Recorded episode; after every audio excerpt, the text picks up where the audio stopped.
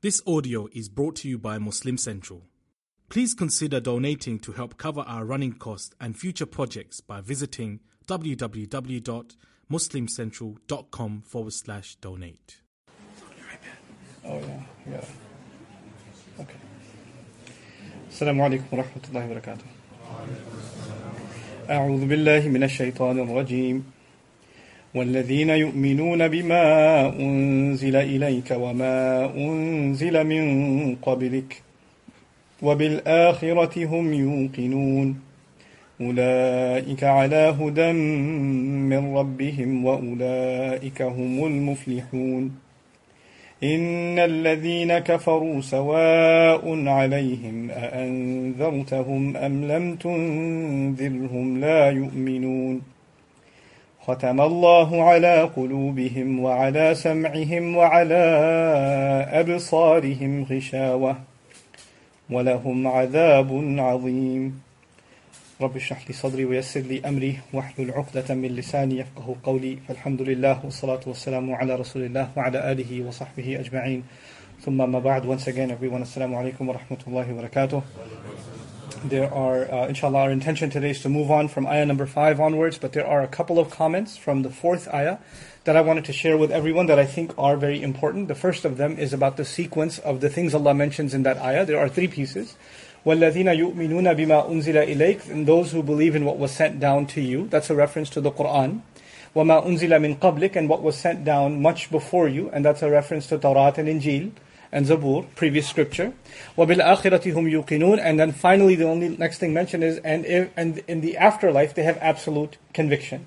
There are actually three points, not two, that are very important to mention. If this was going chronologically, first came the earliest scripture, then came the final scripture, then comes the afterlife. So chronologically you would have had وَالَّذِينَ يُؤْمِنُونَ بِمَا أُنزِلَ مِن قَبْلِكَ وَمَا أُنزِلَ إِلَيْكَ وَبِالْآخِرَةِ هُمْ يُوقِنُونَ That would be a chronological sequence.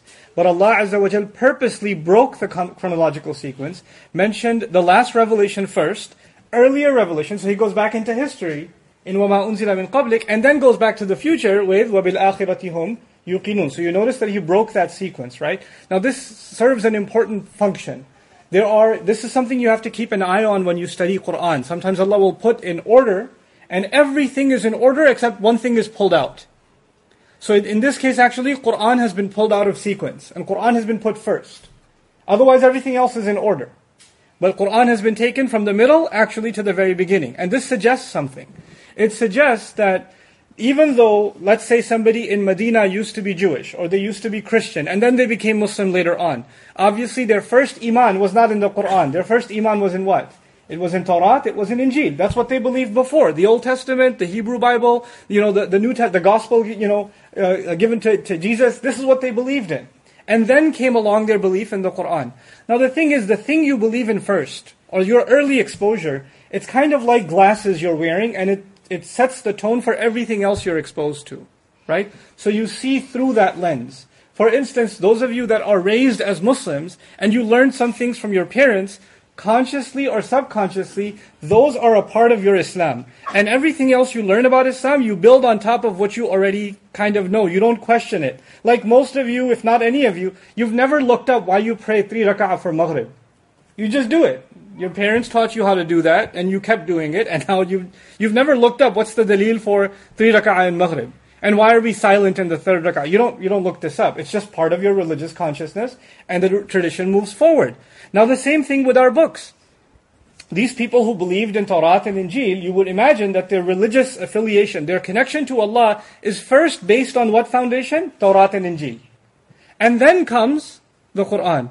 But Allah Azza wa breaks even the subconscious sequence and says, no, now you cannot look at your experience with Torah and Injil as primary. You must learn to rethink everything from what?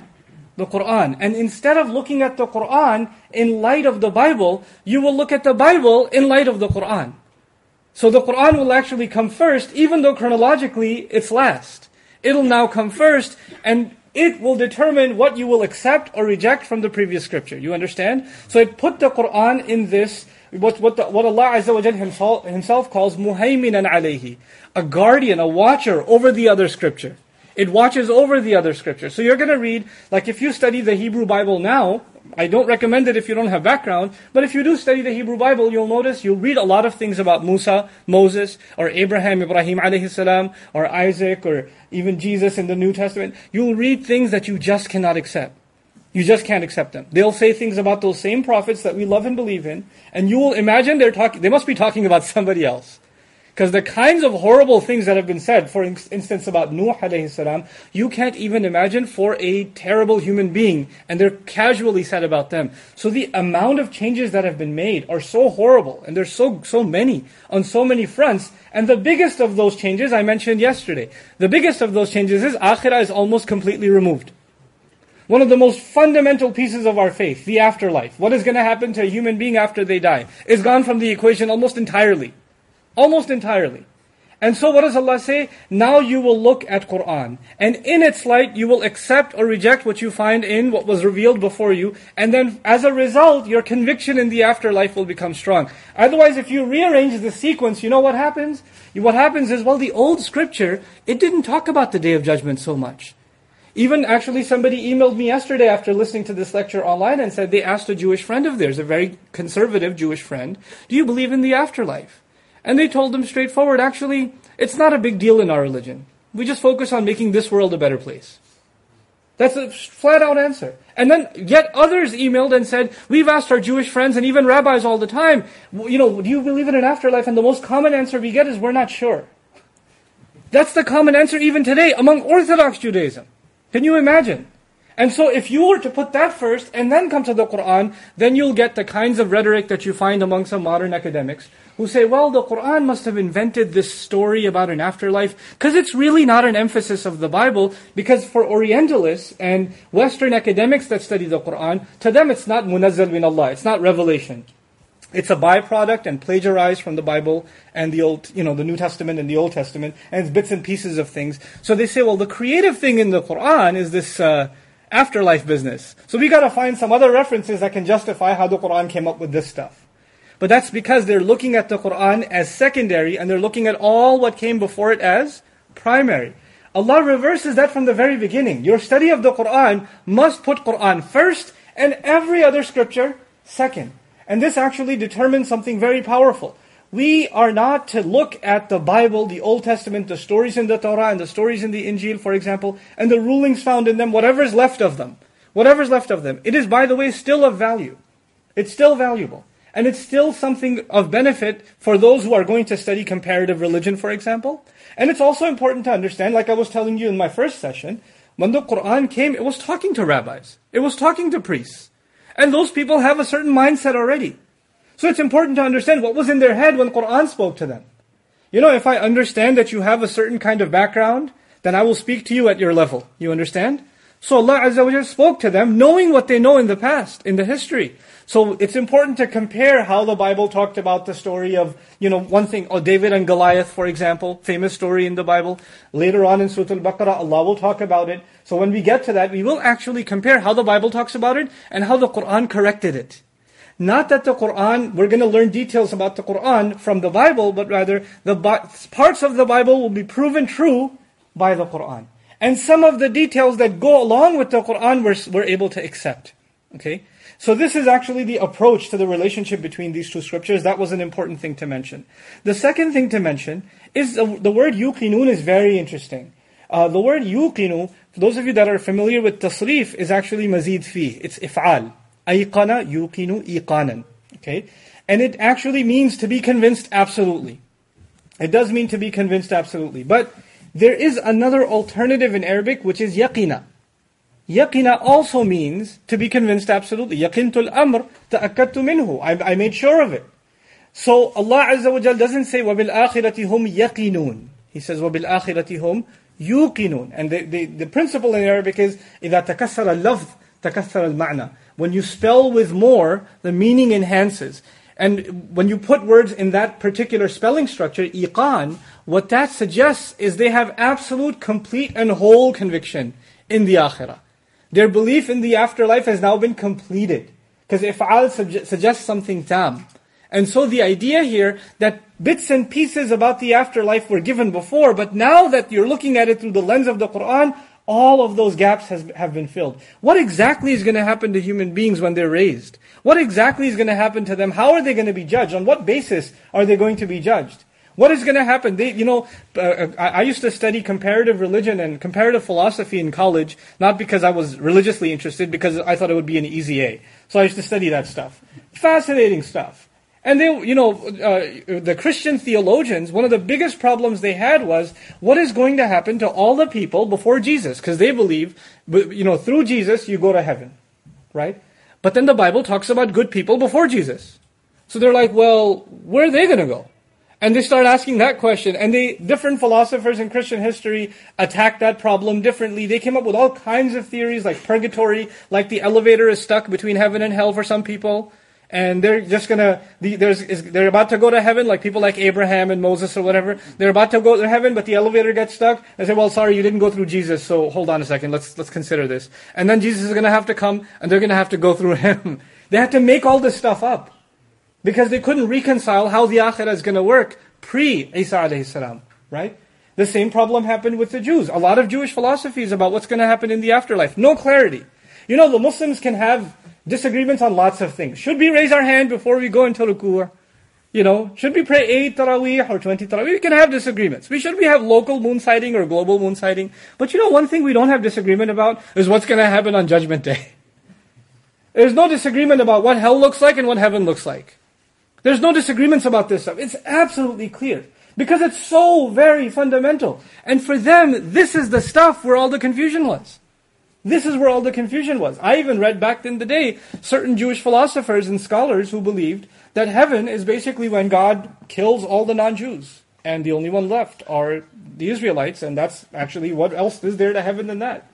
And that'll be heaven on earth, you know? And a lot of them didn't even believe in a resurrection. And some that do say it's not really that important, right? So this, this sequence clarifies that, and the use of the word iqan, absolute complete conviction illustrates how important this subject is in the Quran. And this is again, even to this day, non-Muslim scholars of the Quran, Western academics, this is one of the biggest problems we ha- they have with the Quran, even now in their circles, is the discourse on the afterlife. Why is the Quran so emphatic on the afterlife when neither the Old nor the New Testament are nearly this emphatic on it?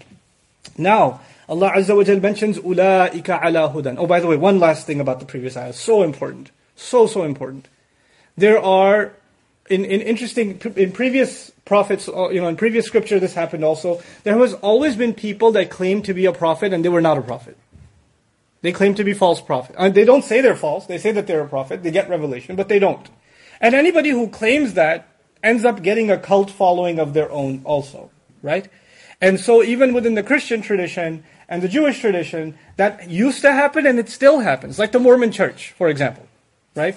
The Book of Mormon, the guy believes that he receives revelation and he's a prophet after Jesus, and his book is also an addendum, an addition to the Bible, right? So now, even in the Muslim tradition, you had even right after the passing of the Prophet Musaylim al-Kadhab, and you had others who claimed to be prophets. They started making ludicrous poetry and saying, "This is our Quran." And they added to the religion, or tried to add to the religion, and they were obviously made a joke out of, they were annihilated. But even to this day, there may be individuals, groups, philosophies that suggest that there are prophets after Rasulullah sallallahu alaihi wasallam. And I don't need to, in this lecture series, I don't want to pick on groups and tell you which group says what, because that's, we're here to study Quran. Not here, I'm not interested in the creativity of other groups. But I will tell you the way in which the Quran protected from that first generation onwards until the day of judgment, no room for any other messenger or any other revelation. How did the Quran do that? Allah says in the beginning, this Quran is guidance. For who? The people of taqwa. And the second characteristic of the people of taqwa, they believe in what was sent to you. What is that? Quran. And what was sent much before you, which is Torah and Injil. If there was any room to believe anything else, there would have been وَمَا أُنزِلَ مِن بَعْدِكَ And what, what is going to be sent? Or وَمَا يُنزَلُ مِن بَعْدِكَ What's going to be sent after you? There's no need for that. The only thing to believe after this book is akhirah. وَبِالْآخِرَةِ هُمْ يُوقِنُونَ That's the only thing left.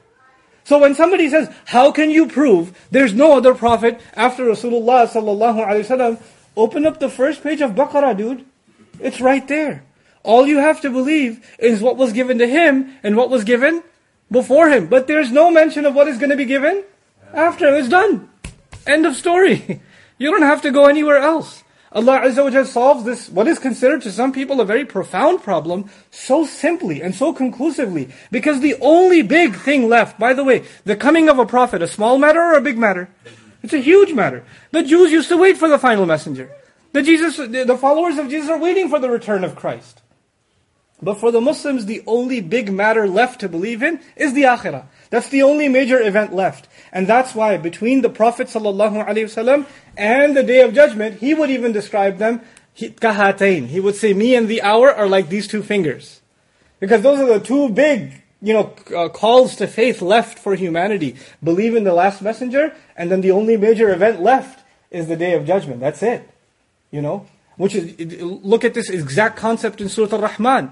Allah Azza wa Jalla describes, Allam al Quran. Yeah? He taught, he taught the Quran. And then the only thing left after that is when, you know, the, the, the skies and the tree are going to fall into sajda, which is, some argue, a description of judgment day. You know? Ash-shamsu wal-qamaru bi-husban, wal-najmu wa-shajar, yasjudan. You know, when and other places in Quran describe the trees are falling, the stars are falling, the, you know, the, the mountains are getting leveled. In other words, it's the Quran and then the Day of Judgment. That's it. These two things are going to come in very quick succession in respect to human history. So this is these are two important considerations just coming out of that fourth ayah. Now, ulaika ala hudam rabbihim. What a gift from Allah Azza wa If you don't look carefully, you might think this is a, already redundant. Allah already said it's guidance. It's already guidance for people of taqwa. He says those people are committed to guidance from their master. Ulaika ala hudam rabbihim. Wa ulaika humul muflihun. An easy translation suggests, and those are the ultimately successful people. Those people are the ultimately successful.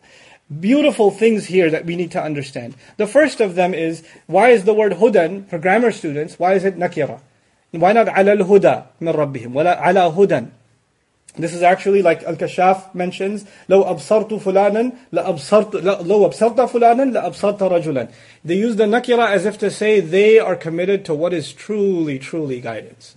That is guidance like no other. In, in Arabic language, when you put the nakira or tanween, hudan, the double accents on a word sometimes, that's done for what's called tafkhim, to make something grand. That is what you call guidance. In other words, looking at previous scripture only in light of the final scripture and having conviction in the afterlife. That is ultimate guidance from their master. وَأُولَٰئِكَ هُمُ الْمُفْلِحُونَ And those are the ones that are going to attain final success. The word aflaha, very interesting word. From it you get the word fallah.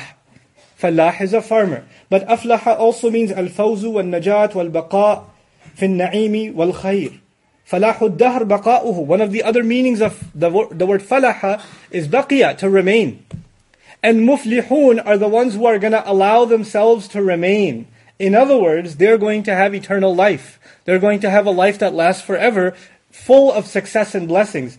This word doesn't just mean successful. If you only want to talk about purely just success, you say fa'izun. Quran uses that too. Ulaika humul fa'izun. But when you say muflihun, you're referring to people who are successful who will always remain successful. It's also referring to, I told you, the farmer, because they say, falahtul ard, shaqaqtul ard. It's the, when you, when you, you know, dig into the earth to pull out the crop when the crop is ready. The idea is, a farmer works the entire year. He works hard on the soil. He puts the seed in, he puts the water on, he doesn't see any results most of the year. And finally the crop grows. And when it finally grows, in every society in the world, when it's harvest season, they have festivals and they have parties and celebrations. Because unlike your job, your job you have a check every other week. Some people have a monthly check. But a farmer doesn't have a weekly check, no bi-weekly check. When does a farmer get a check? Once a year, once a season. Once in a season. So that season, when they're about to pull the crop out of the land, that's the one time they're going to get their paycheck. That, that, at that occasion, they're actually called fallah or muflih. At that time. What is Allah suggesting by use of this word? He's not just suggesting permanent and eternal success. He's suggesting people will have to do a lot of work and eventually they will reap what they sowed. They will eventually pull out what they did. In other words, the entire philosophy of Islam, of the religion, the wisdom of the religion, that you will have to work hard to earn Allah's mercy and Jannah. It's not just Allah will grant it to whoever He wants. On top of that, you're going to have to put your work in. And it's only then that Allah Azza wa will let you see the fruit of your labor. That's already captured in Ulaika humul muflihun. Now, something that is, to me, probably the most beautiful part of this, uh, uh, this ayah, this, the lesson that comes from this ayah. I'd like to remind you that when Allah said that the book is guidance for the people of taqwa, al-muttaqeen, He mentioned two groups. One group was, I'll repeat, الَّذِينَ يُؤْمِنُونَ بِالْغَيْبِ وَيُقِيمُونَ الصَّلَاةِ وَمِمَّا رَزَقْنَاهُمْ يُنْفِقُونَ That was the first group. The first group is they believe in what they can't see, they establish prayer, and they spend, basically. The second group was وَالَّذِينَ يُؤْمِنُونَ بِمَا أُنزِلَ إِلَيْكَ وَمَا أُنزِلَ مِن قَبْلِكَ وَبِالْآخِرَةِ هُمْ يُوقِنُونَ They, you know, they believe in what was sent to you, what was sent before you, and they have conviction in the afterlife. Let me simplify that even further for you. The first group is anybody who has faith and does good deeds. What are the basic good deeds? Praying and helping people. What Allah calls in other places, iqamat salah and ita zakah, isn't it?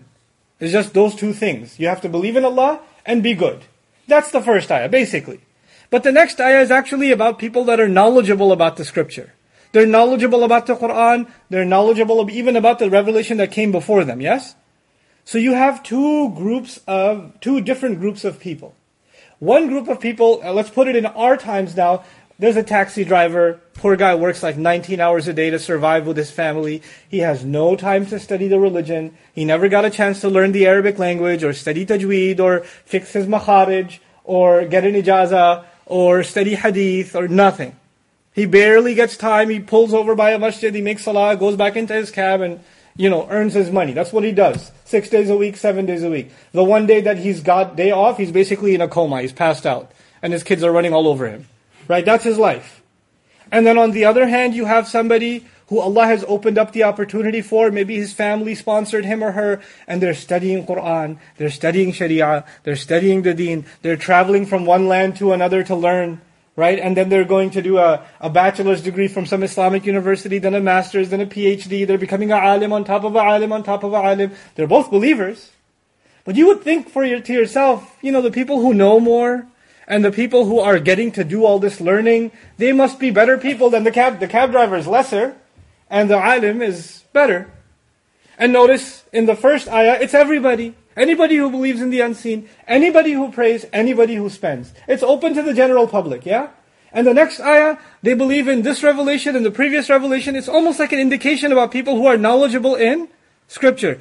But then what Allah does in this ayah is He bunches all of them together and hands them a certificate of success. And He says, أُولَٰئِكَ عَلَى هُدًى مِّن رَبِّهِمْ the, all of those are committed to guidance from their master. No one of them should not think because of the position Allah has put them in, because of the situation Allah has put them in, that they are any less in the sight of Allah because this door to learning and the door to seek more knowledge and the door to become a alim or whatever else, this is a door that doesn't just require that you open a book and read. Allah has to provide, you know, you for your, your rent and your food and your expenses and your family, those things have to be taken care of so you can free up and do this. You can't just do this and say, Allah will feed my family. You can't do that. And some people spend their lives just earning enough so they can barely feed their family. That's all they do. And they are also valuable to Allah so long as they can hold on to their iman. So long as they can just believe in the end, establish the prayer and then give. If they can commit to those three things, that is in, and of itself valuable to Allah. And actually, for those who have gotten a chance to learn, those who Allah opened the door for, whether they got to take one course or two courses, nowadays in, the, in America you get like weekend courses. People have the luxury of taking a weekend course to learn Islam. That's a luxury. You have the luxury of having a phone with high-speed internet, and you can just log in and watch a video whenever you feel like, and you can choose the, the topic too. You don't have to go to your local masjid and say, that's the halaqah, I guess that's what it is. No, you can pick the topic too now.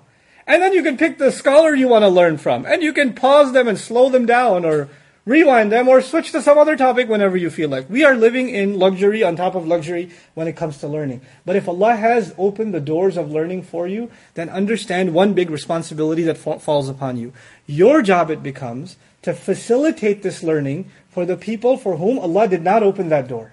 for the people that are super busy, the people that don't have any time. You have to be the one that have to make that convenience for them. Instead of looking down on them, look, they don't even attend the halaqat. They don't even learn. They don't even join the universities. They're too busy making money. No, no, no, no, no. Your job it is, instead of waiting for them to come to you, you now have to go to them. You have to facilitate for them.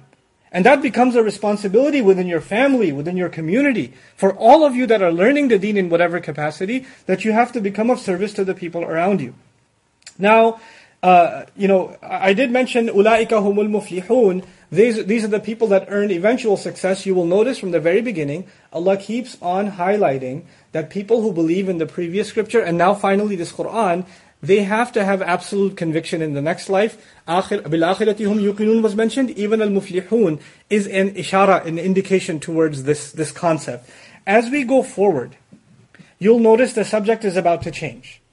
These ayat that we just studied up to the fifth ayah, they were entirely focused on people who believe. Now there are going to be two ayat whose focus is the people who don't believe. People who are actually on the opposite end the, the worst of the disbelievers. And before I get into them, I want to share with you something about the beauty of the speech of Allah. Five ayat were dedicated to the believers. And the first of them is actually from huruf muqatta'at. But subject-wise, what you can understand, the second ayah, third ayah, fourth ayah, and fifth ayah. So we started with ذلك الكتاب لا ريب فيه هدى للمتقين الذين يؤمنون بالغيب ويقيمون الصلاة ومما رزقناهم ينفقون That's the third one. And the fourth one والذين يؤمنون بما أنزل إليك وما أنزل من قبلك وبالآخرة هم يوقنون And then the last one of these أولئك على هدى من ربهم وأولئك هم المفلحون Now notice something. The first of these ayat began with guidance. How did it begin with guidance? ذَلِكَ الْكِتَابُ لَا رَيْبَ فِيهِ هُدًى The last of these ayat ends with guidance. What does Allah say? أُولَٰئِكَ عَلَى هُدًى مِّن رَبِّهِمْ And the both of the ayat in the middle, both are about iman. الذين يؤمنون بالغيب والذين يؤمنون بما أنزل إليك so huda and huda is in the beginning and the end. Guidance and guidance at the end. And iman and iman in the middle. It's a perfect symmetry even. Within this, within this small set of ayat is again the perfection and symmetry of the kalam of Allah. But what I wanted to highlight is not just the beauty of that, but another dimension of it. At least comparing the huda in the first ayah, or the second ayah, and the huda in the fifth ayah. If you re- listen to the first ayah again, just a rough translation. This book is guidance for who? Hudan lil muttaqin, for the people of taqwa. A question arises. It's not for everybody, it's only for the people of taqwa. I thought it's guidance for everybody because way later on in the same surah, when you get to the ayah of Ramadan, Allah says, Hudan lin nas. He says guidance for who? All people. So now there seems to be a contradiction at face value. On the one hand, the Quran is saying this is guidance for the people of taqwa, for the people who are conscious and careful. And on the other hand, it's saying it's guidance for all of humanity. How do you reconcile these two things? You know, I tell you one thing, this is actually a very important consideration in language, and this is why the Quran demands pondering. It demands reflection. You can't just read it at a surface level. Because Allah creates these questions in your mind as He speaks. And you have to reconcile them to understand His intent, subhanahu wa ta'ala. Look at it this way. The Quran is a message, is it beneficial to all of humanity, yes or no? Absolutely. But who are the people who are actually going to take the time to take the benefit? The muttaqeen. This, somebody goes to college, they take a course. The professor says, this book is beneficial for all of you. It's going to benefit all of you. But then he adds, but in the end, it's only going to benefit the serious ones among you. It has benefit for all of you if you so choose to extract the benefit. It is nas, an open invitation, if you so choose. But Allah in the end comments, but the only ones who actually end up taking that benefit, benefiting from that guidance, is the people of taqwa. You understand? So it's like as though Allah is saying, all of humanity has an opportunity to become muttaqeen. All of them have a chance. You're, by default, you are nas. But if you really want to get ahead, you should try and become from the muttaqeen. Allahumma ja'alna minhum. Okay? Now we get to the ayat on the opposite end of this, which is inna ladina kafaru. No doubt those who have disbelieved. The Quran is very sensitive to context. It is an incredible, incredible study. There, the, one of the tragedies of the Quran is that we look at it in a shallow way. The phrase says, no doubt those who have disbelieved. And people assume that when Allah is mentioning, no doubt those who have disbelieved, He's referring to non-Muslims. He's referring to those who are not Muslim. And what's he going to say about the non-Muslims? He's going to say, sawa'un alayhim. This is isti'naf. It doesn't even matter for them. It's all the same as far as they're concerned. أَنذَرْتَهُمْ أَمْ لَمْ تُنذِرْهُمْ Whether you were to warn them, meaning Rasulullah sallallahu alaihi wasallam, if you, even the messenger, were to warn them or not warn them, or never warn them, whether you warned them or you never warned them, لَا يُؤْمِنُونَ They're not going to believe. So the bottom line of this ayah is, those who are non-Muslim are just not going to believe. They're, they're lost cause. Is that true? Are there not non-Muslims who come to Islam every single day? How is Allah saying, إِنَّ الَّذِينَ كَفَرُوا And after the isti'naf, the basic sentence is, إِنَّ الَّذِينَ كَفَرُوا لَا يُؤْمِنُونَ Those who have disbelieved are not going to believe. And if you, and there's an inna in the beginning, there's no doubt about it. Those who've disbelieved are not going to believe. How was this ayah understood originally and even in its context? The first thing, I'll read something from you from tafsir. صيغة للجمع مع علام التعريف وهي للاستغراق بظاهره ثم إنه لا نزاع في أنه ليس المراد منها هذا الظاهر. Imam Razi, uh, Kashaf, Ibn Kathir, so many people comment along the same lines. They say that Allah used the plural here, those who've disbelieved. And it seems as though it's talking about all of those who disbelieve. If you didn't pay attention, that's what it might seem. But there's absolutely no disagreement in all of our intellectual history that this ayah is not about all disbelievers. It's not about all who don't believe in Islam. It's not laysa dhalik. And then he says, even gives an example. He says, Inna yu'dhunani. Don't you, sometimes you say, people have hurt me. People have hurt me. Are you saying all people on the planet have hurt you? Or some people? You mean some people, but you don't say that. You just say people have hurt me. You know? Or sometimes I'm frustrated and I walk out of class and say, students are stupid. Am I referring to all students on the face of the earth? Or am I referring to a particular class that was behave, misbehaving at a particular time? But even though I am, at that time, I'm going to use general language. You understand? And this is actually a way of expressing someone's frustration. Allah Azza wa anger is manifest because He says not just, you know, inna sinfan min al kafirin, a special group among the kafirin that I'm talking about. He says, alladhina kafaru. He speaks about them in this angry tone. Those that have demonstrated disbelief. That makes no difference. And so read this uh, from Ibn Kathir rahimahullah, إنهم رؤساء اليهود المعاندون الذين وصفهم الله تعالى بأنهم يكتمون الحق وَهُمْ يَعْلَمُونَ One opinion among even the Sahaba existed that this is referring to the heads, the, the leaders of the Jewish community who were the worst in their opposition. That Allah described later on that even though they know the truth, they rejected it anyway. وَهُوَ قَوْلُ ابْنُ عَبَّاسٍ رَضِيَ اللَّهُ تَعَالَى عَنْهُمَا This is what Ibn Abbas رضي الله تعالى, even Ibn Abbas, Mufassir of Quran رضي الله تعالى عنهما, says this is not all disbelievers. This, in his mind, is actually leadership of the Jewish community in Medina. That's what it's referring to. It's important to understand that. Because when you just read translation of the Quran, the question comes in your mind. Allah has basically written off every non-Muslim. It's done. End of story. This is when you don't take the entire context of the book. The historical context and the textual context. Now understand the following. There are two groups that are, that are very critical to distinguish. Those who have disbelieved are already in Makkah. Quraysh. They disbelieved so badly that they were even willing to kill the Prophet. Yes or no?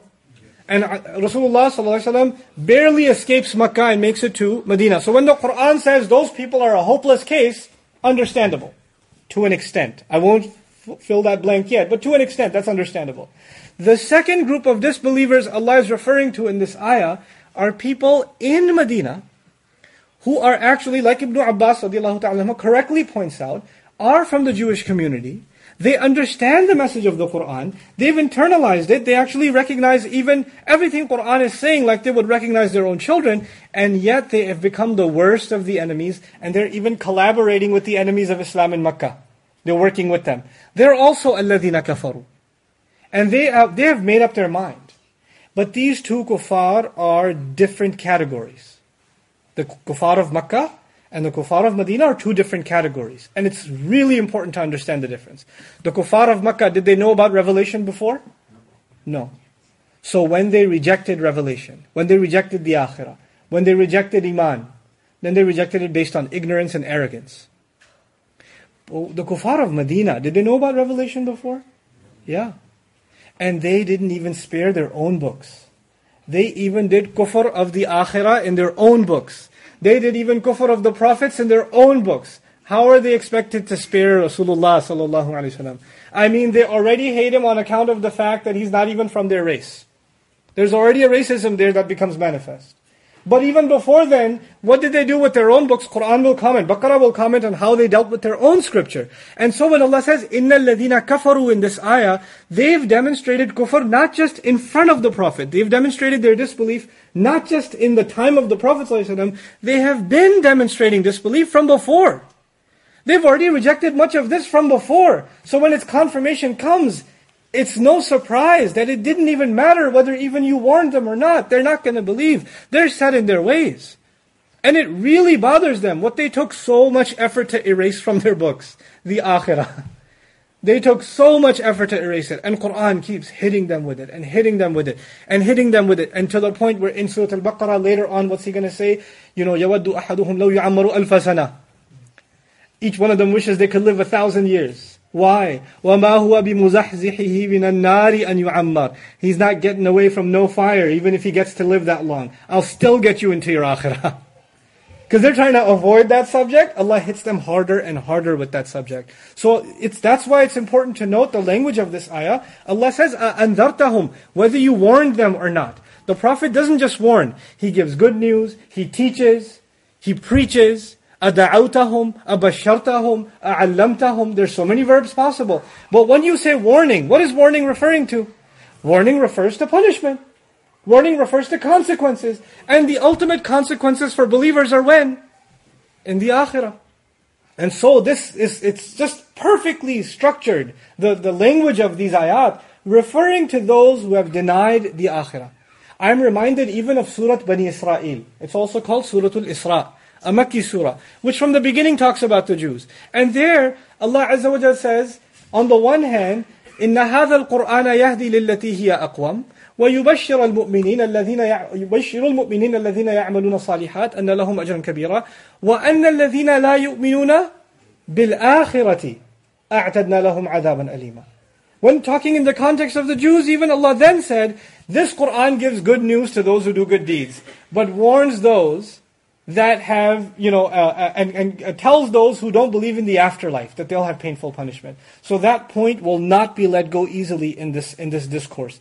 The the meanings of now let's go back to the Makkans for a second. A very important point for all Muslims to understand. I told you the Makkan people they were the first recipients of the Quran. They received two thirds of the Quran. The Prophet spent a huge part of his life with them, even before becoming a messenger, والسلام. So these people, you can say, had the best opportunity to accept the religion of Allah than any other nation on the face of this earth. And yet they still were willing to kill their own messenger, والسلام. These are the worst of the worst of the worst of the criminals. So when Allah says, those disbelievers, they're hopeless, la yu'minun, they're not going to believe, it's understandable. But you know what baffles me?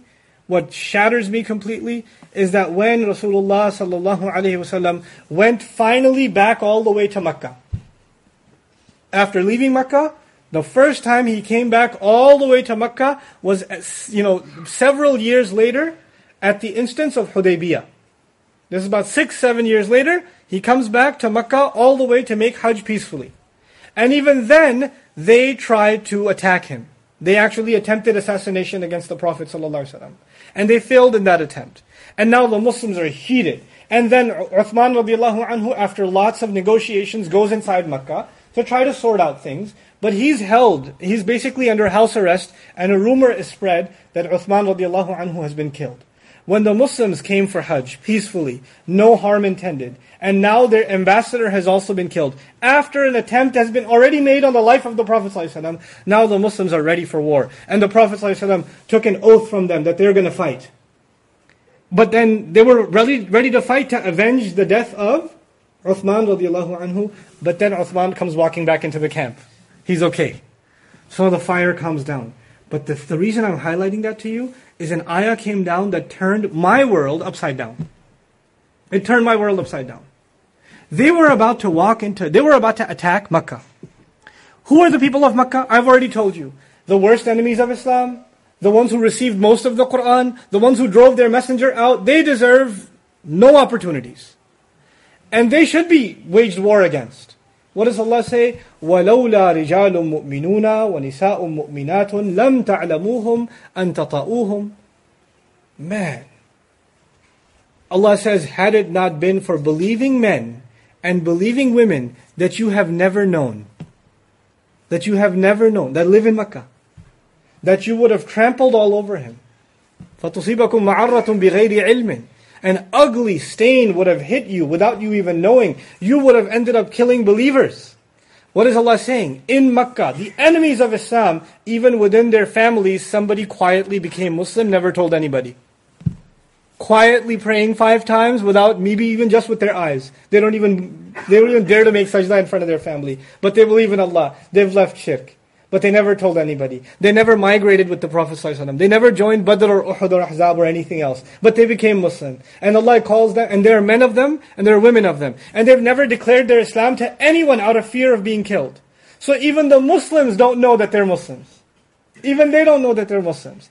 And when the Muslims were about to attack Makkah, Allah says, by the way, one of the reasons I didn't let that attack happen is because there are secret Muslims inside Makkah till now that you will never know.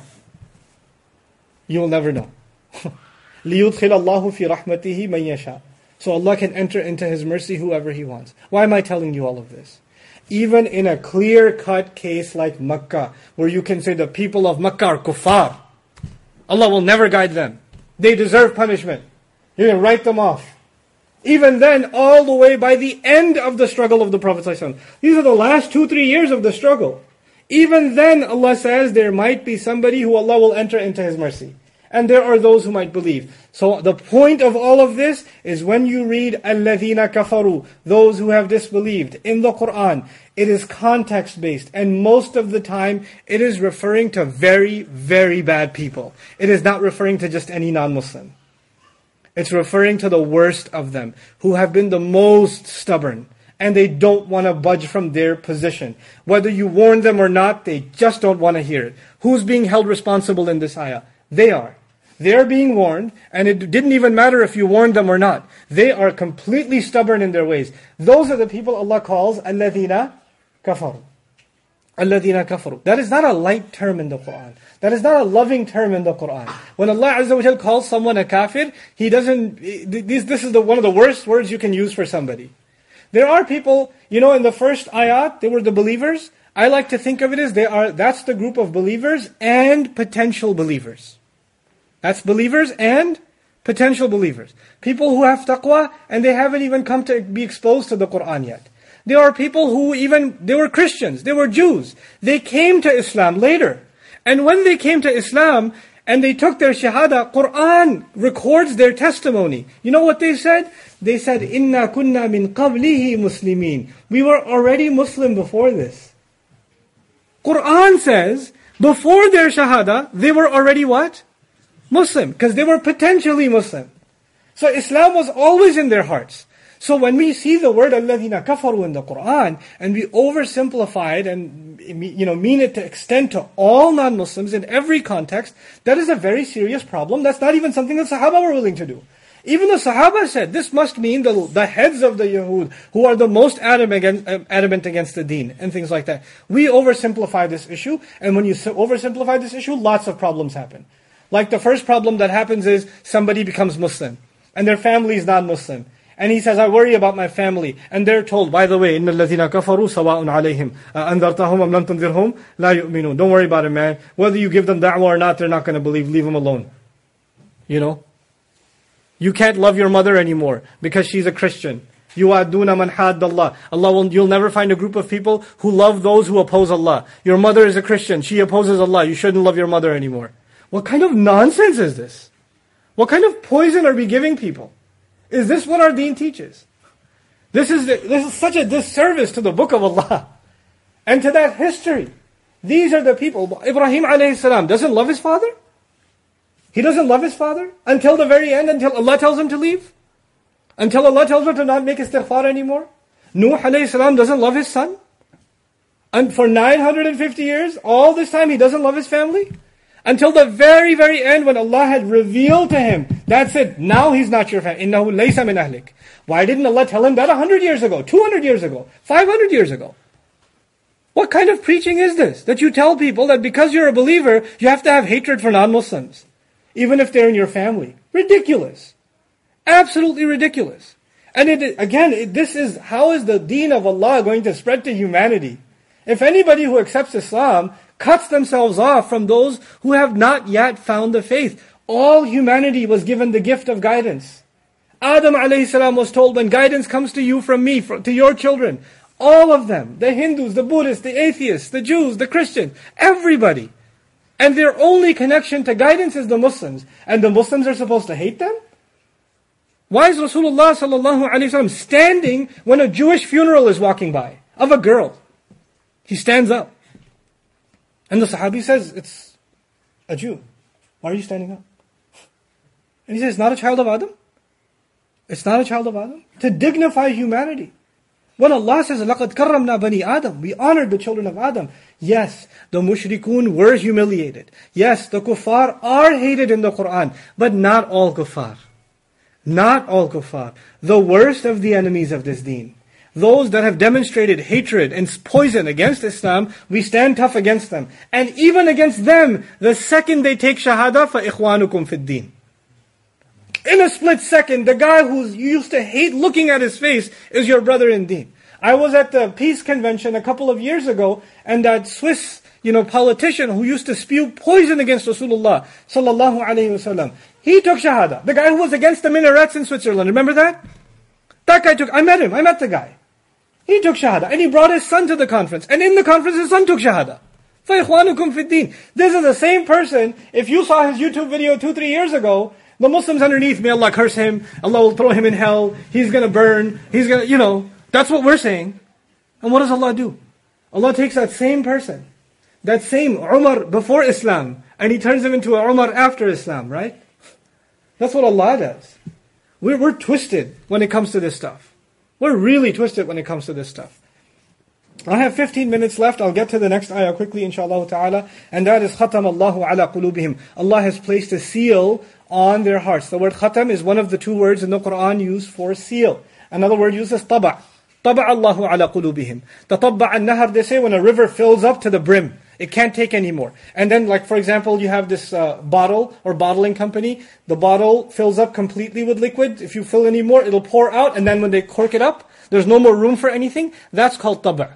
To be completely filled. At-taba' bima'na al-mala or awil imtila. To fill up completely. But khatam is not the same as that. Khatam is used in a number of ways. Khatam is used for the seal on a ring or a stamp. Khatam is used back in the old days before email and before typing or anything else, people used to handwrite letters. And if it was classified, they would put it in, a, in an envelope and then they would put thin, you know, melted wax on top to seal it. That seal was actually also called khatam. You don't seal the letter until the letter is completely done writing. Yes? So the idea behind khatam, يجوز أن يفعل هذا الختم بهم في الآخرة. One of them, actually no, that's not what I wanted to read first. I'll tell you the, the, the linguistic meanings first. الختم حقيقته السد على الإناء. The origin of the word is actually to put a lid on a container. Like you're boiling rice or something and it's done and you don't want it to go cold or something and you put a lid on it. It actually doesn't mean that it's filled. It just means that it's cooked. It's completed, but it's not filled to the top. You don't need to do any more. Anything that it could have done, it's done already. Now you can just cover it. That's the idea. You didn't need to write any more on the letter. You're done writing what you have to write, and then you put the lid on top. أما تسمية البلوغ لآخر الشيء ختما فلأن ذلك الموضع هو ظرف وضع الختم فيسمى به مجازا. Figuratively, khatam is used when something is a done deal. There's no more work needed, necessary, and that's when you put a khatam. Allah says, "Khatam Allahu ala qulubihim." Allah placed what is roughly called a seal on their hearts. We know what that means. That their hearts have demonstrated all the goodness that they could have exhibited has been exhausted. They didn't exercise any of the good Allah put in their hearts. There's nothing left to show. And so Allah decides there's no more reason for them to, to, to give them a chance anymore. Allah has placed the seal on their hearts. By the way, I emphasized in the previous ayah, they were stubborn. You remember that? Allah never seals anybody's heart until they exhibit stubbornness. Allah doesn't just randomly decide this one's heart is sealed and that one's heart is sealed. Allah will throw in hell whoever He wants and throw in Jannah whoever He wants. No, no, no, no, no. People are actually responsible for what they do to their hearts, and then eventually Allah allows it to happen. You know, um, one of one of the great teachers of, of Quran nowadays, uh, uh, Muhammad Ratib al-Nabulsi, may Allah protect him and preserve him, Syrian family. You know, um, his in his lectures he would say something really cool.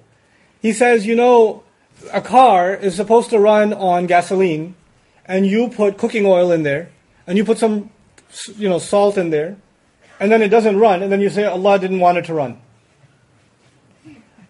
This car was made to run a certain way.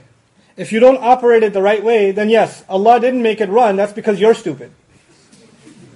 You're right. At the end of the day, Allah made it not run anymore. It is, it is Allah, Musabbibul Asbab.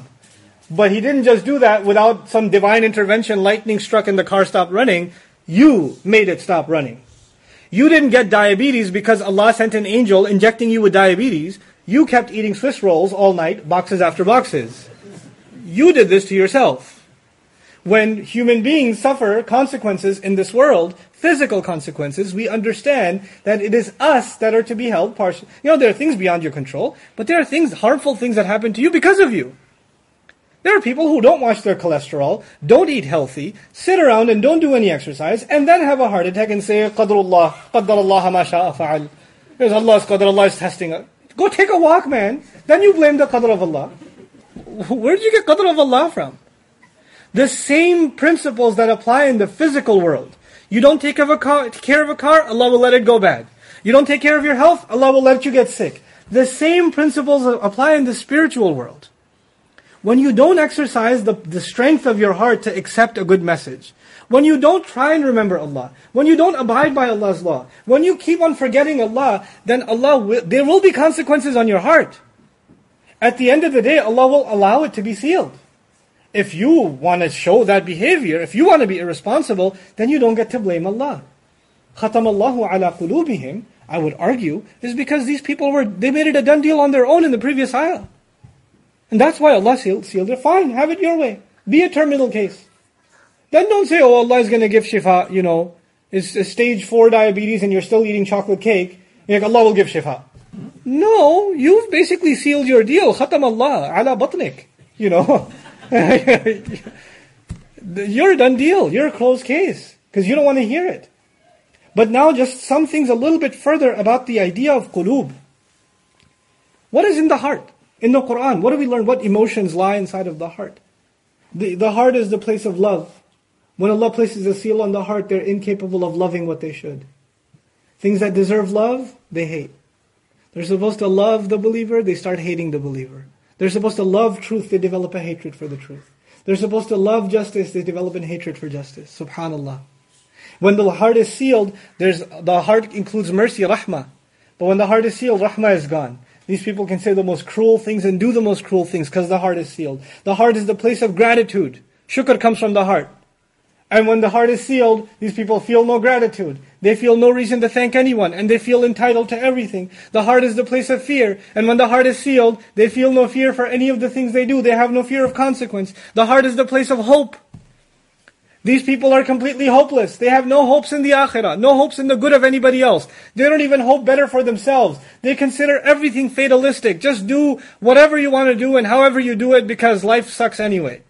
That's their mentality. They're hopeless people because the heart is locked. The heart is the place of guilt. Because when you do something wrong, Allah put a fitrah in the human being, a nafsul lawama, you feel bad. But when the heart is sealed, you can do the most horrible things and still be proud of them. زَيَّنَ لَهُمُ الشَّيْطَانُ أَعْمَالَهُم That's when the heart is sealed. Shaitan beautifies their deeds to them. The heart is the place of shame, of istihya. These people have no shame left.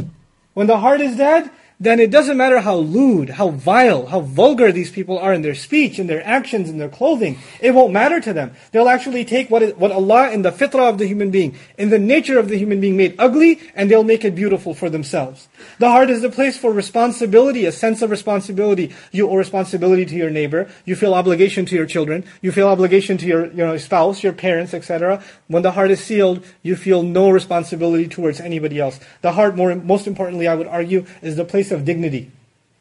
Allah Azza wa dignified people. You know, and the, the, the, sense of dignity you get is in the heart. Like the, the respect you feel for your teacher is in your heart. You know, the respect you feel for Islam, for Rasulullah is in your heart. The respect you should have for yourself is in your heart. But when the heart is sealed, then there's no sense of dignity left. Not for others and not even for yourself. When Allah says that He sealed their hearts, this is no small problem. This is not just they're not going to believe everything good that comes from the heart is gone. Everything good, the entire fitrah of the human being locked away, stolen from them. Subhanallah. This is not just talking about anybody who disbelieves. This is talking about vile, wretched people. And now, now so pay attention to the, the sequence. Ala قلوبهم. Uh, he placed a seal on their hearts. And then he says, wa ala sam'ihim, and on their hearing. The hearts were already sealed, so then the hearing, it didn't even matter what they heard. Because whatever they heard could never make its way to the heart. You know, there are people that when the heart is completely sealed, they hear something good and it almost bothers them. Because it's trying to break through a seal. So they just stop. Let's, can we change the channel? Can we listen to something else? Can we talk, change the subject? I can't hear this. Allah's put an, a seal on their ears. They could be in the best of gatherings. Everybody else around them is tears out of the love of Allah, out of the fear of Allah, out of hope and out of mercy. But they're the only ones that are like, when are we leaving? Uh, what, what are we doing here? No, nothing moves. Nothing moves inside the ear. Because the ear is directly connected to what? The heart. They're put next to each other in the ayah. You see that? The heart is sealed. And then what's, the, what's so surprising that the ear has been sealed? And then he says, وَعَلَى أَبْصَارِهِمْ غِشَاوَةً And finally, on their eyes, there's a cover. That is to suggest they're blind. Allah placed a cover over their eyes. You know, when somebody is blind, it doesn't matter if you put a cover on them or not. Sawa'un alayhim. When they refuse to see the truth, when they refuse to see guidance for what it is, when they refuse to reflect on the world around them, the, this beautiful eyes that Allah gave us is so we can see Allah's creation and reflect. When you, you, when you fail to exercise that capability, then Allah will let you see the world, but He won't let you see the guidance in it. All the things Allah created around us, He says, fihi ayatun.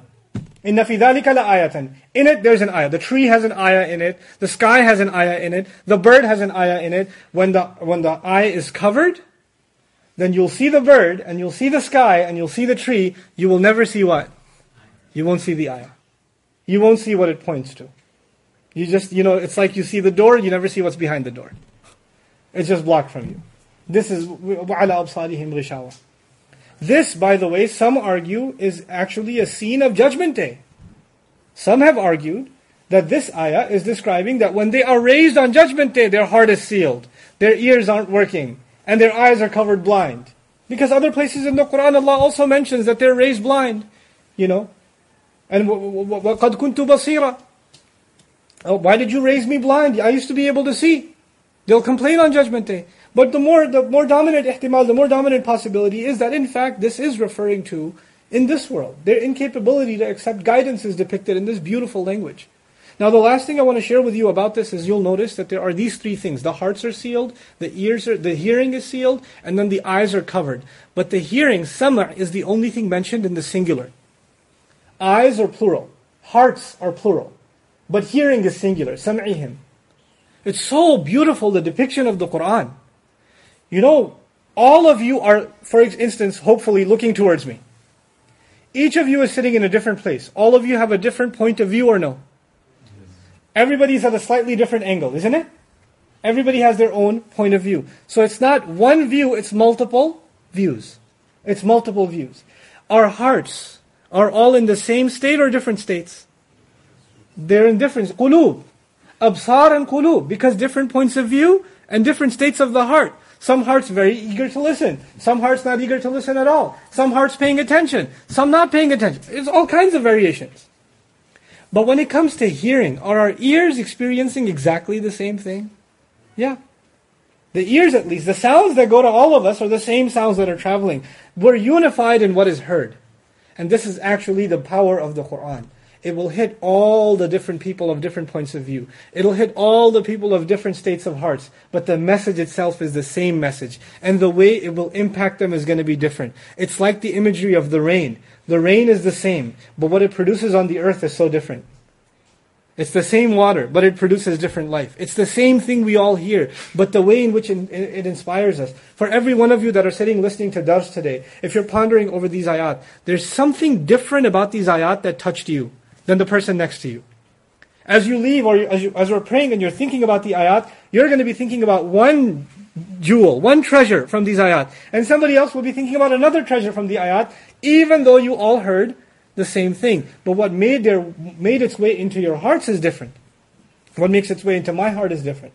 This is the powerful depiction of the Quran. So, uh, you know, وَلَهُمْ عَذَابٌ عَظِيمٌ And they have great, enormous punishment waiting ahead of them. Allah does not love to punish people. I'll conclude with this. I know I'm over my time, or I'm right on time, inshallah. Allah does not love to punish people. مَا يَفْعَلُ اللَّهُ بِعَذَابِكُمْ What's Allah going to get out of punishing you? You know? Allah created human beings so He can show them mercy. But the worst and the most wretched of people do deserve, do deserve great punishment. And the greatest of all punishments, by the way, is already in the ayah. When your heart is sealed, there is no greater punishment. When your ears can't benefit from Quran, there is no greater punishment. And I would argue for the original people who heard these ayat, they didn't just have the opportunity to cleanse their hearts and purify their ears, they got to see the Prophet ﷺ with their own eyes, and they're still blind. Can you imagine? Of, the, of all the things you can see in this world, that they get to see Rasulullah ﷺ and they still got a ghishawa over their eyes. What bigger tragedy can there be? May Allah Azza wa protect us from that tragedy. بارك الله لي ولكم في القرآن الحكيم ونفعني وإياكم بالآيات والذكر الحكيم والسلام عليكم ورحمة الله وبركاته